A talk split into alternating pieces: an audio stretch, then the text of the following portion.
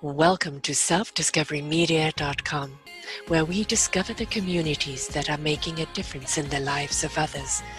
Our self discovery is something we are all making on our life's journey. Here you will find the people that will be your guidance, that will be your inspiration, that will be there for you in support on your journey of life.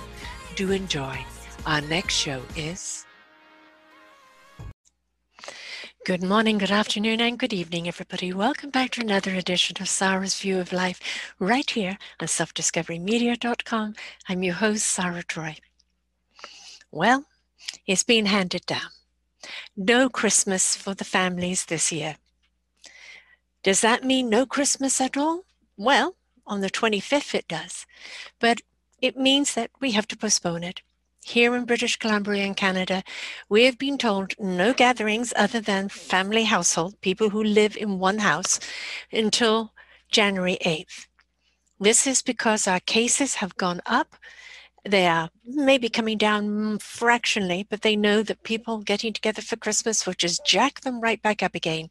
In order to get a handle on this pandemic and bring those numbers down, it is going to have to be a further lockdown. And so January 8th is when our Christmas is going to be. Is it disappointing? Yes. Are we going to make the best of it? Yes. Why? Because we have to. And that's all there is to it. We can't go against the rules and the regulations because they're there for our good. They're there for our safety. We have to come together during this time period.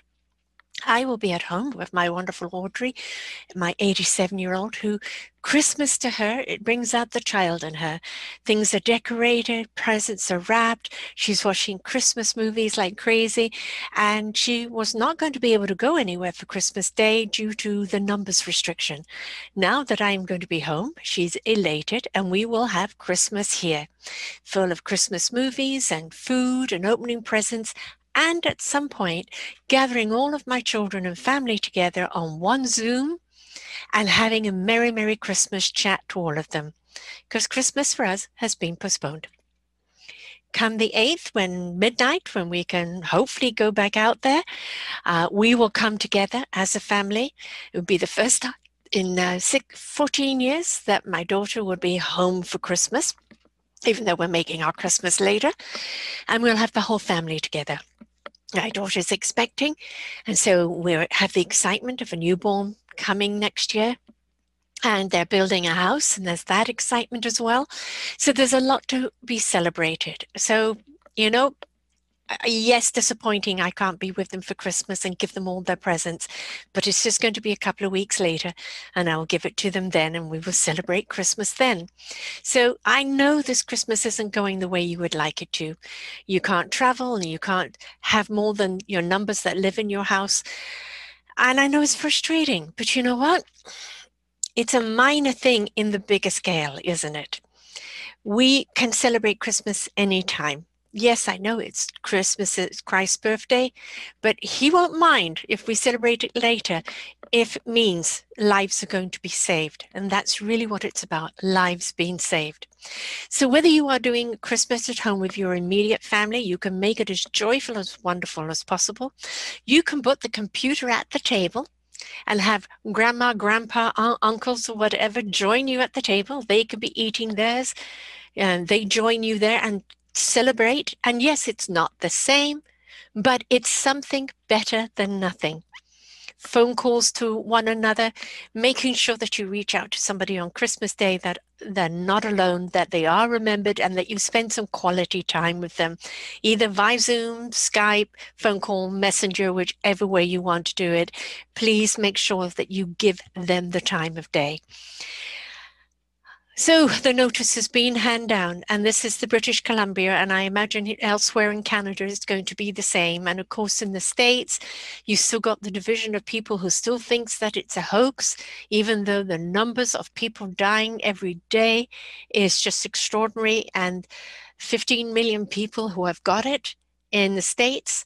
Um, I don't know how you can still keep denying it, but you do. And I just ask you to be respectful. You know, um, other people out there do believe it is an actual fact a pandemic. It is a vicious, silent disease that has killed many. Let us not forget that there are some people who have recovered perfectly well, and there's other that will have challenges because of it for the rest of their lives. So it's not to be taken lightly. Even if you just consider it a bad flu, you don't want to pass that flu on to other people. And this particular virus is extremely contagious. It manages to get hold of people, and they don't even know know they're sick. They don't have fever. They just know they're extremely tired, maybe some aches and pains, and they're carriers. And all it needs is one person who's in a crowd that gives it to that crowd, and that crowd gives it to that, and that crowd. And that's the reason why we have these numbers out there right now. So I'm asking you, please put aside your politics, put aside your conspiracy theories, put aside your angst, and just wear a mask, social distance, stay at home the best you can, and please be considerate of other people that are more vulnerable. And let's beat this damn pandemic, all right? We have a huge recovery in 2021. Still many, many changes to come. Um, lots of shifts and we're going to be seeing these shifts take part over the next four years. But how we handle this year, how we handle next year is going to be how difficult the following years are going to be. So next year, yes, we're going to have the whole rebuilding of uh, the economic situation. We're still going to have this pandemic with us for quite a while. And we still ask everyone to come together just simply come together. Let we're in this together. Let's deal with it together as I said, I don't care about your politics.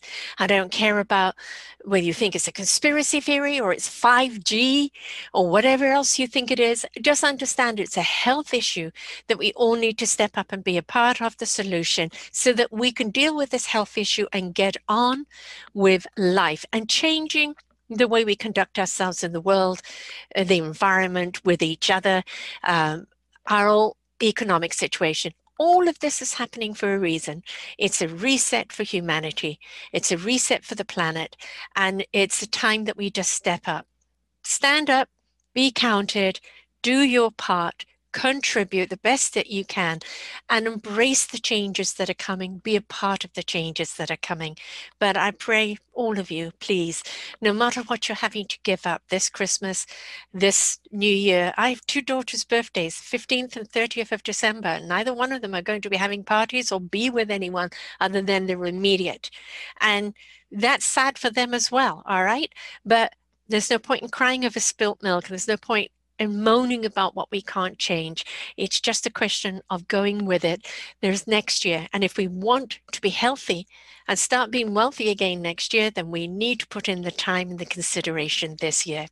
So my Christmas will be in January. I will be taking time off then and I will have a ho ho ho Christmas with all their presents and and the, the Christmas paraphernalia. And I don't know where we're going to be yet, but we will be together. And that is important for me so look at what is your priority. Christmas Day, you can only be with the people that live in your household. Make it as jolly as possible. If you are single and you have a bubble of people that you are normally with, I think it's going to be okay for you to be together. Do not leave the single people out, folks. In some way or other, include them, incorporate them in any way you can, even if it's just virtual. Okay. We don't want depression or suicide to take over. We do want common sense to prevail, consideration, and we do want to be there in support of other people that are really feeling this right now. And don't forget, our elderly they already know they're on borrowed time. How many do are we losing every day to this pandemic? They don't know if they'll have another Christmas. So let us make sure that we reach out to our elderly, a phone call, a Skype call, a communication of some kind. Make sure that they know they're loved, that they're counted, and that goes for the elderly that don't have family. Please make sure that they're heard, all right? So just to it is what it is, family, and it is what it is, world. And we just really have to comply so we can beat this and change the tide. All right. So I hope you're with me. I hope the common sense prevails. Christmas will be late this year. And it just means like January is normally a dull year, any a dull month anyway, right? It's gray and dark and it's miserable. So we're going to be celebrating Christmas in January. And that makes it exciting, right? So two Christmases. So everybody, please respect consideration, compassion, and common sense. Okay, folks? Bye for now. We hope you enjoyed the show. We look forward to bringing you more shows. Please go to selfdiscoverymedia.com slash shows and you will see the incredible lineup of genres and shows that we have for you. We are here to make a difference in your life. Thank you for listening.